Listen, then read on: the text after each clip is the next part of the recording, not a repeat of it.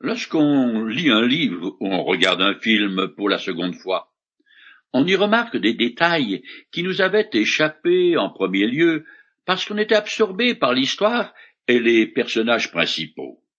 Ce phénomène est somme toute facile à comprendre. Par contre, pour ce qui est de la lecture des textes sacrés, il en va tout autrement et dépend de la façon dont je les aborde. Si je suis intérieurement bien disposé, si j'ouvre mon cœur à la parole de Dieu, j'entrerai alors en contact avec leur auteur, la troisième personne de la divinité. C'est d'ailleurs pour cela que les Écritures sont appelées paroles vivantes.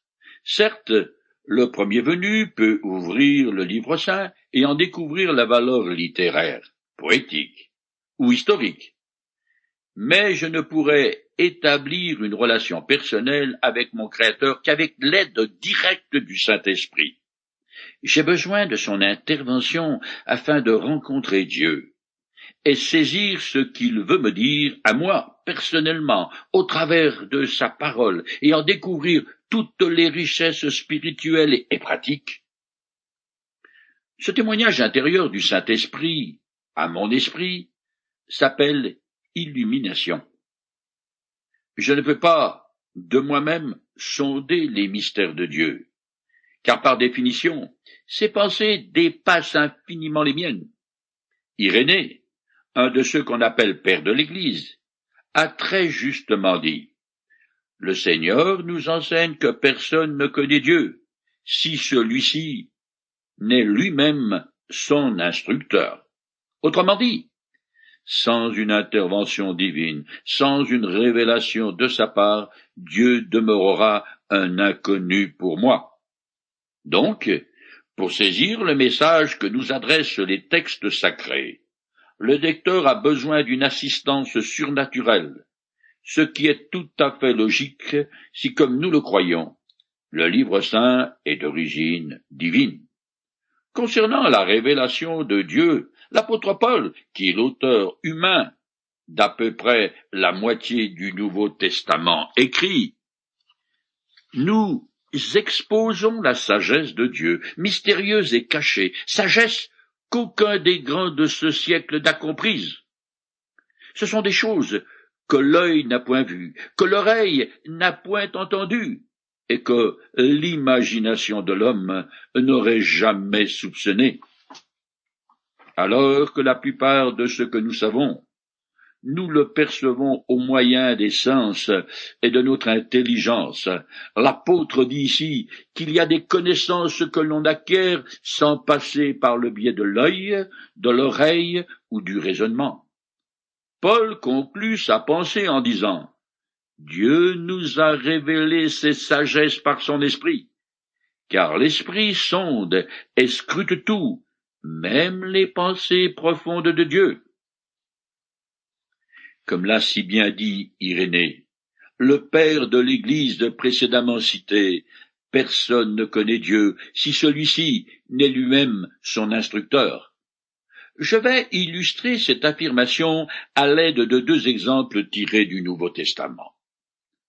Dans un des évangiles, Jésus demande à ses disciples, Que dit-on de moi? Qui dit-on que je suis? Ils ont répondu que certains disaient une chose, d'autres une autre. Et soit dit en passant, aujourd'hui, c'est la même chose. Il y a beaucoup de points de vue différents. Finalement, Jésus demande à ses disciples, Mais vous, qui dites-vous que je suis? C'est alors que l'apôtre Pierre, qui était le porte-parole des douze, donne cette réponse grandiose. Tu es le Messie, le Fils du Dieu vivant.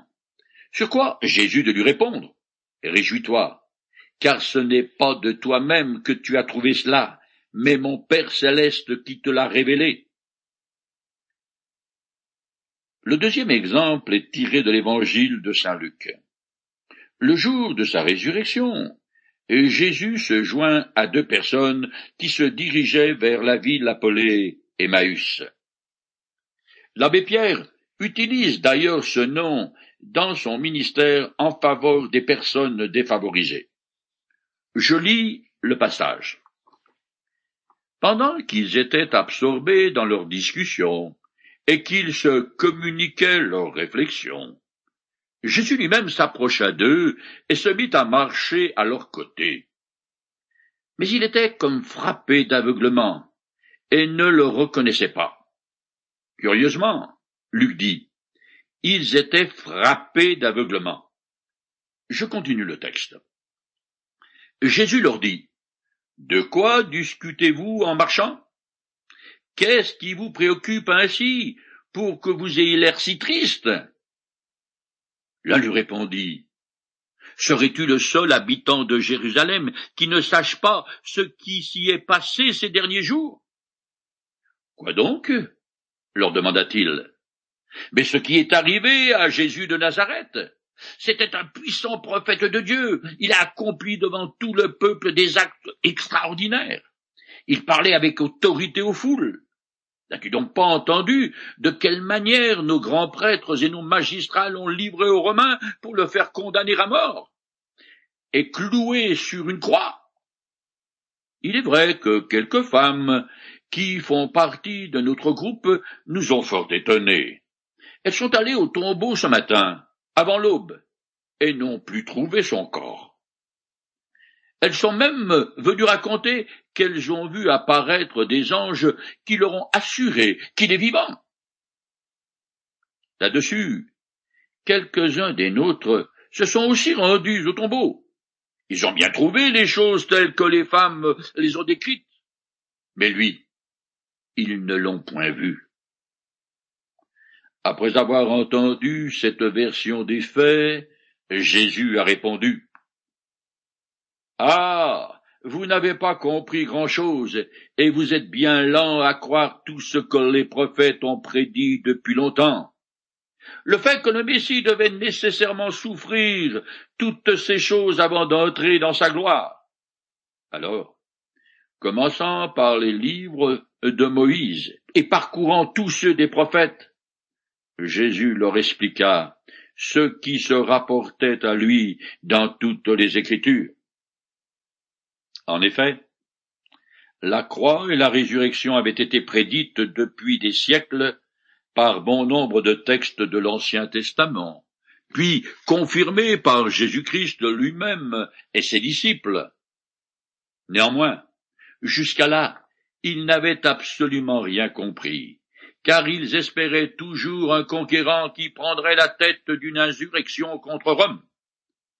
Comme ils l'ont avoué quand ils ont dit Nous avions espéré que ce serait lui le libérateur d'Israël.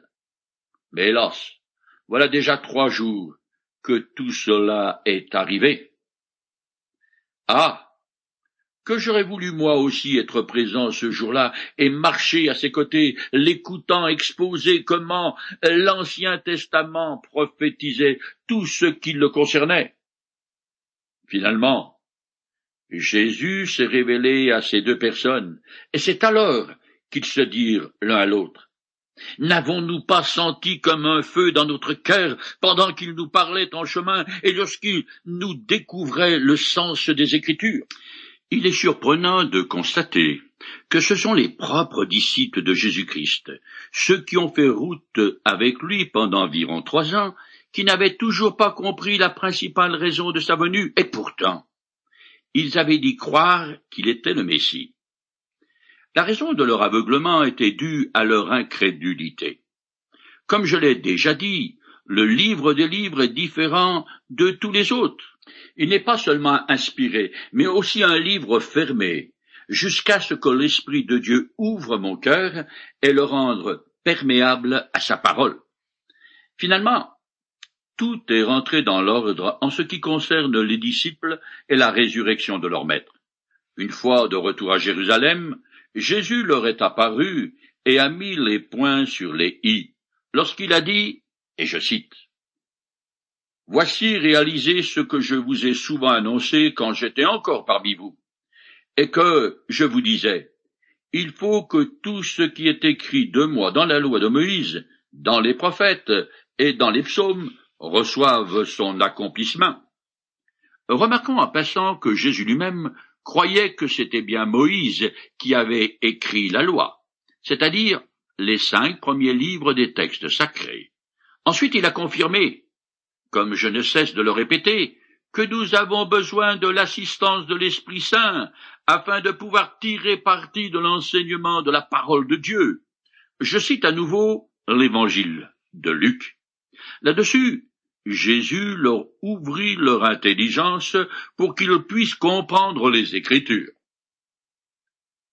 Si Dieu n'ouvre pas mon esprit et mon cœur, je verrai une petite histoire touchante, mais c'est tout. C'est pourquoi nous devons entreprendre la lecture des textes sacrés avec euh, révérence et humilité, quelle que soit notre spiritualité ou niveau d'éducation. Tous les auteurs bibliques reconnaissaient le besoin d'un éclairage qui vienne de Dieu pour comprendre sa parole. L'apôtre Paul l'exprime en comparant l'intelligence humaine à l'Esprit de Dieu. Je le cite. Le thème de notre prédication. Nous en parlons, non avec les méthodes apprises de la sagesse humaine, mais avec celles que nous inspire l'Esprit.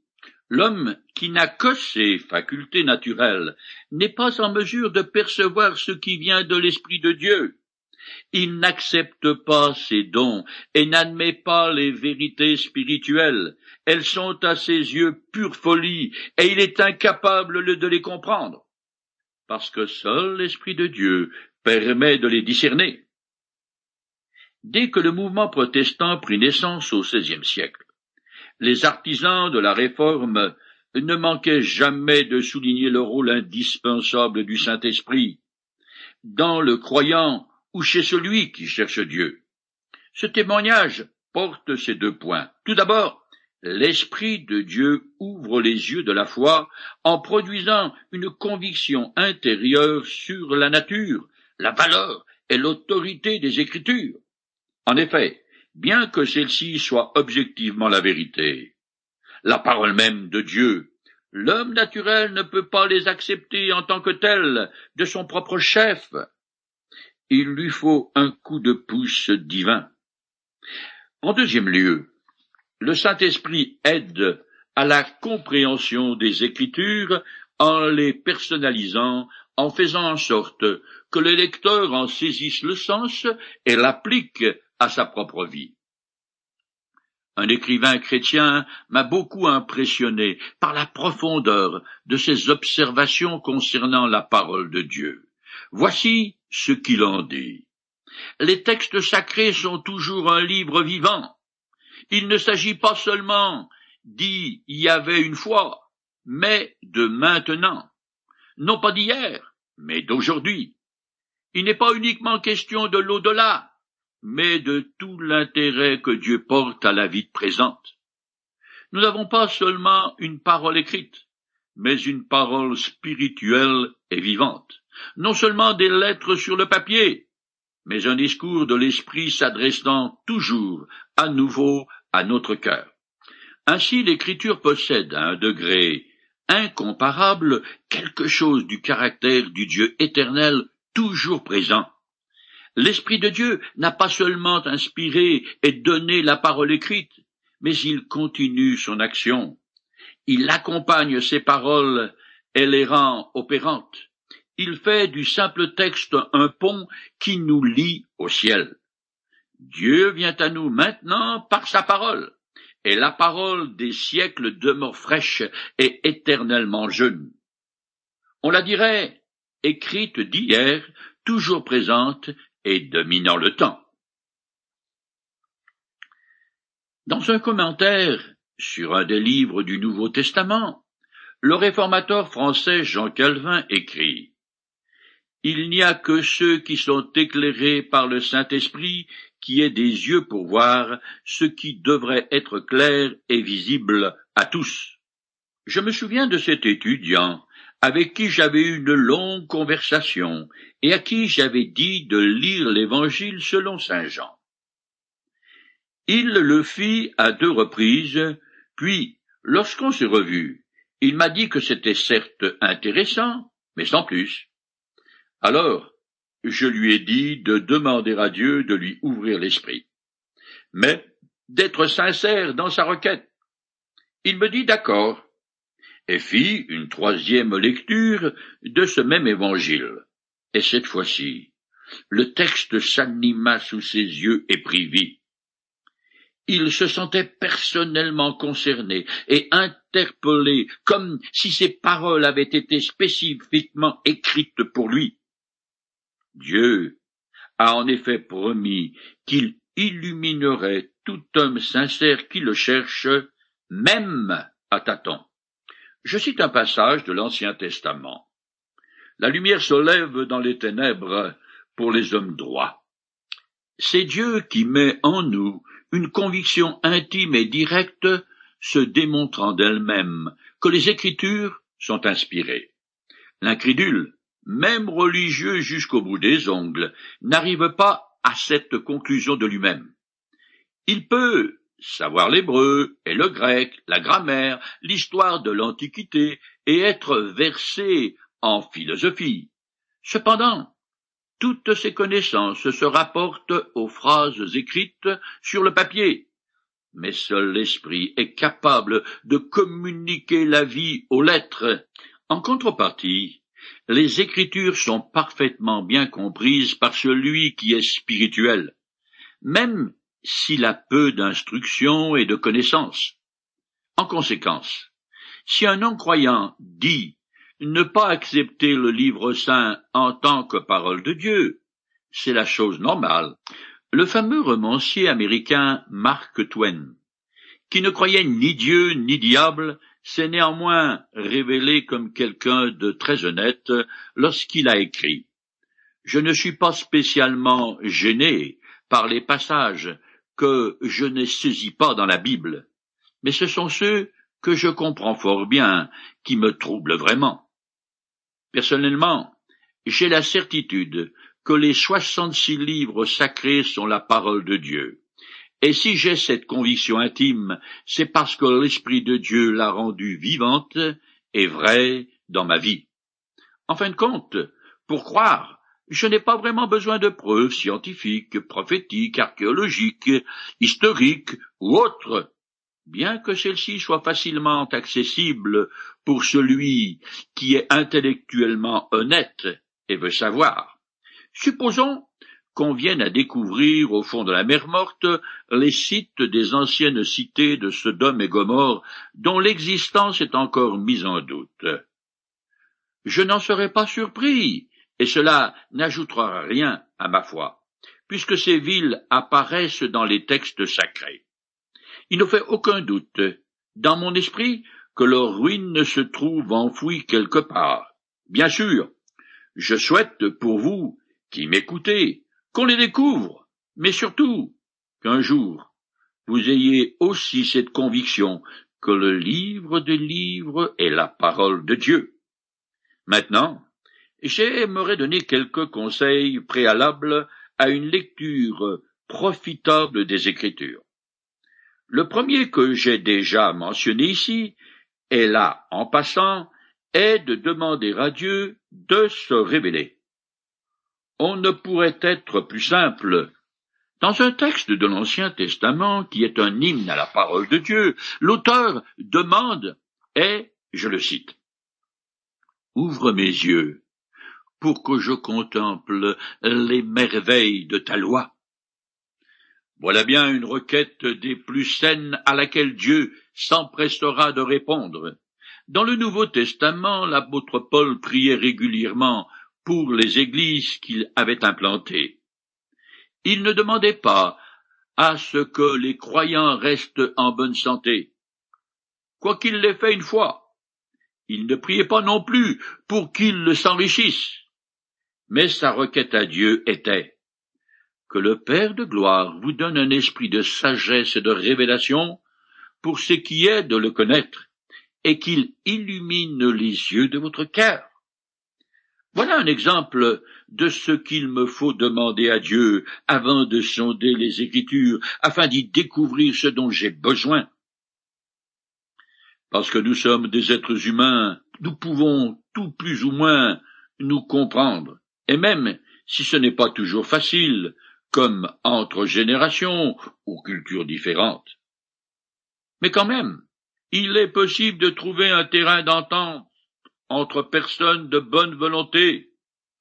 Un jour, en plein hiver, et de grand matin, j'ai regardé par la fenêtre et constaté que dix centimètres de neige recouvraient tout le paysage. C'est alors que je vis un voisin sortir avec des cendres qu'il voulait jeter dans son jardin. Je l'ai vu s'arrêter et regarder autour de lui, et j'ai souri, car je savais exactement ce qu'il éprouvait. Tout juste comme moi, quand j'avais vu ce spectacle blanc grandiose. Puis, comme il descendait ses escaliers, il a glissé et a joué l'équilibriste pour éviter de tomber. Il s'est finalement rétabli, puis a regardé autour de lui pour s'assurer que personne ne l'avait vu. Satisfait de s'être tortillé incognito, il a continué à descendre jusqu'au jardin. Je savais exactement ce qu'il avait pensé, et j'aurais fait la même chose à sa place, espérant que personne ne m'ait vu. Voyez-vous, mon voisin a les mêmes sentiments que moi. Nous sommes tous deux humains. Avec Dieu, par contre, c'est différent, car je ne puis vraiment me le représenter tel qu'il est, à moins qu'il ne se révèle à moi. C'est pourquoi je dois lui demander de m'éclairer. Dans l'Évangile selon saint Jean, Jésus a dit Le conseiller, l'Esprit Saint que le Père enverra de ma part, vous enseignera toutes choses et vous aidera à les comprendre. Et ailleurs, dans ce même évangile, il ajoute Quand l'Esprit de vérité sera venu, il vous conduira vers la vérité tout entière. Comme je l'ai déjà dit, on ne peut connaître Dieu que s'il se révèle à nous. Ce que vous apprendrez en écoutant ces émissions sera dû à l'action du Saint-Esprit dans votre vie. C'est lui qui touchera votre cœur et ouvrira votre esprit et votre intelligence spirituelle. Le conseil suivant est aussi simple que le premier. Prenez le temps de lire les Écritures. Faites-leur de la place dans votre emploi du temps. Si vous allez demander à un professeur de vous aider à comprendre l'existentialisme, il y a de fortes chances qu'il vous réponde. Lisez Jean-Paul Sartre et Albert Camus. De même, si vous voulez connaître Dieu, eh bien, lisez des textes sacrés et commencez par un évangile. Et si vous ne comprenez pas la première fois, recommencez et persévérez. Dieu se révélera à vous.